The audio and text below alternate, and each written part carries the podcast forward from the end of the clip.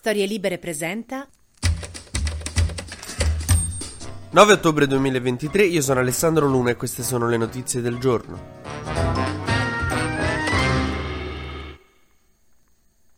Buon inizio di settimana a tutti, la settimana inizia e probabilmente continuerà con notizie molto tragiche, con cose molto tristi perché questa situazione non piace a nessuno ed è veramente molto grave.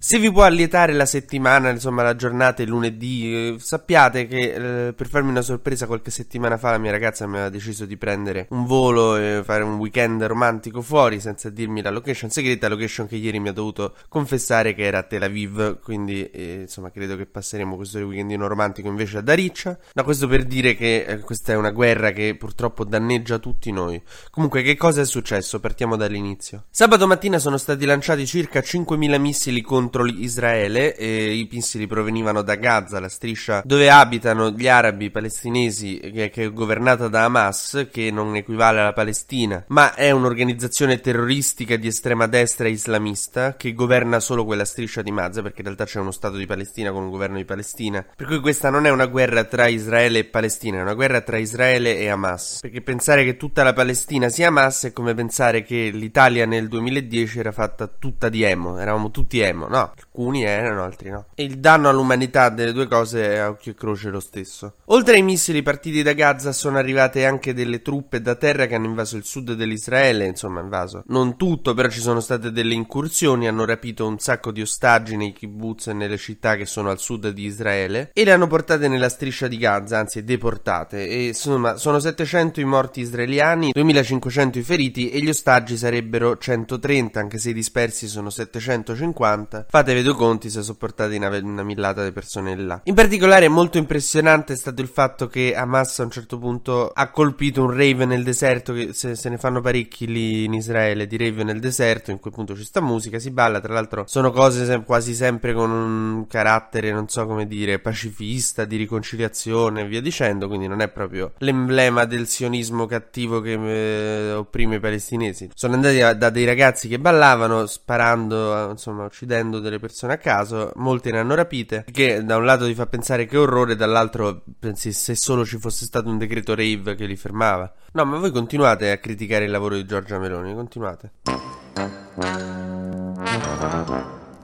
No, però c'è una cosa che mi deprime molto perché mh, vedendo un po' i commenti, le reazioni, come insomma gli italiani sui social hanno risposto a questa cosa, ecco, non si può non condannare quello che è successo. Sono delle cose terrificanti, ma mh, bombardamenti sui civili che non avevano un cavolo di utilità militare, civili rapiti, donne e bambini rapiti, anziani e disabili rapiti, cioè n- non stiamo parlando di nulla che è giustificabile da nulla. Eh, ma nel 70 non me ne frega niente. Mi sento mia madre quando entrava in camera e trovava mio fratello e io che ci menavamo iniziamo a dire guarda lui a fare non, non, me ne frega niente dovete finirla adesso lungi da me ipotizzare che mia madre possa risolvere il conflitto israelo-palestinese però l'opinione pubblica italiana ha un problema veramente enorme di tifoseria su queste robe qui adesso stanno circolando il video di una ragazza che viene rapita dai, da, dai miliziani di Hamas in, in, in, motocicletta che veniva da questo rave che viene strappata via dal suo fidanzato una scena tristissima cioè che nel senso la puoi pensare come te pare ma cavolo è brutto no? e se tu apri i commenti è tutto un e perché nessuno parla dei crimini degli israeliani. Cioè, chi fa questi commenti? Chi quando ci sono delle violazioni di diritti umani, delle botte su civili o via dicendo, inizia a dire, eh però, non sei un paladino della giustizia, non sei un paladino di un cazzo, sei uno che giustifica brutalità. Mettetevelo in testa, non state salvando il mondo, non state facendo nulla di utile.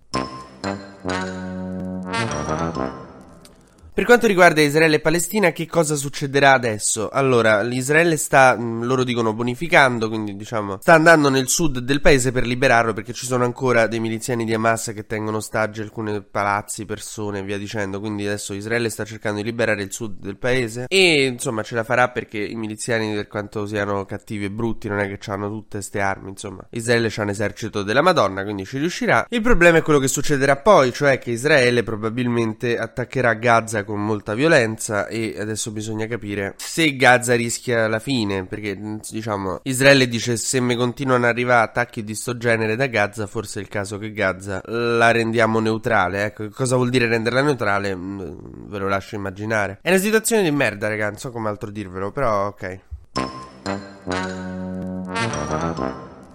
Mo, una cosa da tenere a mente, l'Arabia Saudita in questi giorni stava, insomma, facendo con gli Stati Uniti un, degli accordi di normalizzazione dei rapporti, no? Tra appunto Arabia Saudita e Israele, che spesso si sono dati le, le mazzate sui piedi, invece dice adesso forse volevamo provare a raggiungere un accordo, stare insomma tranquilli. Insomma, questo attacco improvviso di Hamas potrebbe essere anche un modo di far saltare queste trattative, anche se l'Arabia Saudita ha risposto che i negoziati con Israele vanno avanti e quindi noi continueremo e via dicendo. Ad ogni modo, la situazione andrà via via ad aggravarsi, credo. La deriva di destra e ultradestra del governo di Netanyahu in Israele non ha certamente aiutato ad abbassare i toni a calmare, però con questo non si può giustificare quello che abbiamo visto negli ultimi giorni, le cose sono complesse e ne parleremo forse con più attenzione nei prossimi giorni, anche se adesso il governo molto duro con i palestinesi di Netanyahu rischia di cadere perché questa è un, abbastanza una sconfitta. E vi voglio lasciare con un barlume di speranza, chissà che poi non arrivi un governo che riesce invece a instaurare un qualche tipo di dialogo, non con Hamas naturalmente, ma con qualcuno che la Palestina vuole rivederla in stato decente.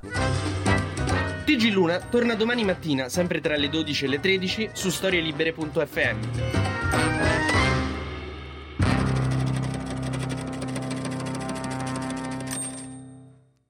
Una produzione storielibere.fm di Gianandrea Cerone e Rossana De Michele. Coordinamento editoriale Guido Guenci.